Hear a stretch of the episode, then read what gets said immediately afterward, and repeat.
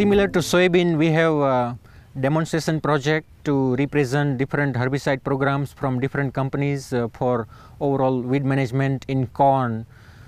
Uh, and this is the idea is just to provide some unbiased comparison between different herbicide portfolio and then growers can choose uh, which one they want to select uh, based on uh, their requirement. Uh.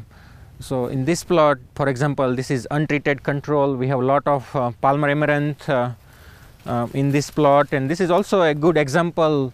If you do not do any weed control in your cornfield this is how competition it will provide. It will take over almost entirely by this weed uh, because Palmer amaranth is um, very competitive weed. And uh, the problem is it is also a very prolific seed producer. A single female plant of Palmer amaranth can produce somewhere between 200,000 to 500 um, seeds per female plant uh, so it is very competitive um, and controlling this palmer amaranth um, is very important uh, particularly in corn and soybean production.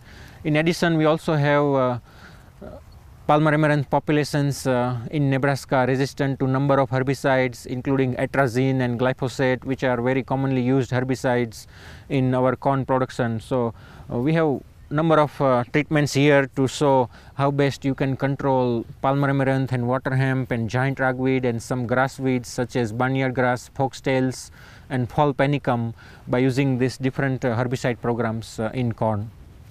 This is one of the best uh, herbicide programs in corn. Resicore was applied pre-emergence at 2 quarts per acre and then it was followed by um, a mixture of uh, impact and tough uh, which is also a very good uh, post-emergence corn herbicide and we are seeing really very good control of majority of the weed species particularly we have a lot of uh, water hemp and palmer amaranth and uh, this herbicide program has provided at least four different mode of action as well as um, control of majority of the broadleaf and grass weed species that are very common here. Uh, so this is uh, yeah very good herbicide program to consider. In this program, Anthem Maxx was mixed with uh, Callisto and Atrazine and it was applied pre-emergence and then it was followed by a post-emergence application of glyphosate. Uh, so this program has also provided um, excellent uh, control of water hemp, palmer amaranth and some giant ragweed population that we do have here at South Central Ag Lab and uh, this program also contains at least uh, four different herbicide mode of action applied pre-emergence and then a single application of glyphosate uh, may not provide very effective control if you have glyphosate resistant weeds. So in that case you may need to consider some alternate uh, herbicide to be applied post-emergence in corn. In this plot uh, Lexar EZ was applied pre-emergence and then it was followed by Halex GT which already has a glyphosate in it was mixed with atrazine and it was applied post emergence and uh, it has really provided excellent uh, initial control of weeds at the time of emergence as well as uh, good post emergence activity for control of some existing weeds. So again yeah one of the best uh, programs um, here for corn to consider especially if you have an issue with uh, glyphosate resistant uh, weeds such as water hemp and palmer amaranth. In this plot you are seeing number of weeds are present very thick and it has provided very tough competition with corn that you can see with uh, comparison with another plot where pre-emergence herbicide was applied. So, only reason is this plot has not received any pre-emergence herbicide. We applied uh, post-emergence herbicide before 10 days.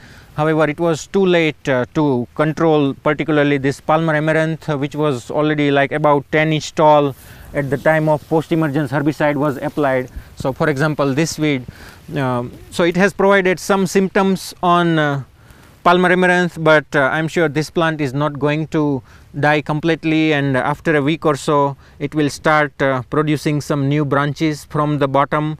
And this is why we recommend to start with a very good pre-emergence herbicide at planting and then consider one more post emergence herbicide application in corn production. Because otherwise if we rely only on post emergence herbicide like here uh, it is unlikely to provide very effective control. And during that one month period time weeds already have provided enough competition with corn that will not provide optimum yield.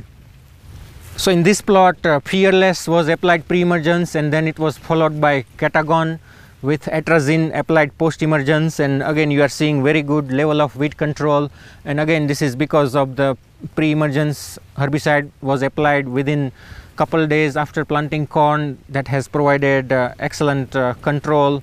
And then there were some weeds present. For example there are some grass weeds were there as well as some broadleaf weeds such as water hemp have started emerging after 3 weeks of applying pre-emergence herbicide and it was easily controlled by a post-emergence herbicide. So this was a good comparison when you do not apply pre-emergence herbicide and if you apply pre-emergence herbicide and then a follow-up application of uh, post-emergence herbicide can provide effective and uh, season long control of uh, majority of uh, broadleaf and grass weeds that we do have in corn production in Nebraska. So this was just the take home message is kind of same as soybean project that I have discussed. We have number of herbicide options are available but weed control is all about timing so you need to apply a very good pre-emergence herbicide at planting and then that will be the best way for controlling majority of uh, herbicide resistant weeds that we do have in Nebraska.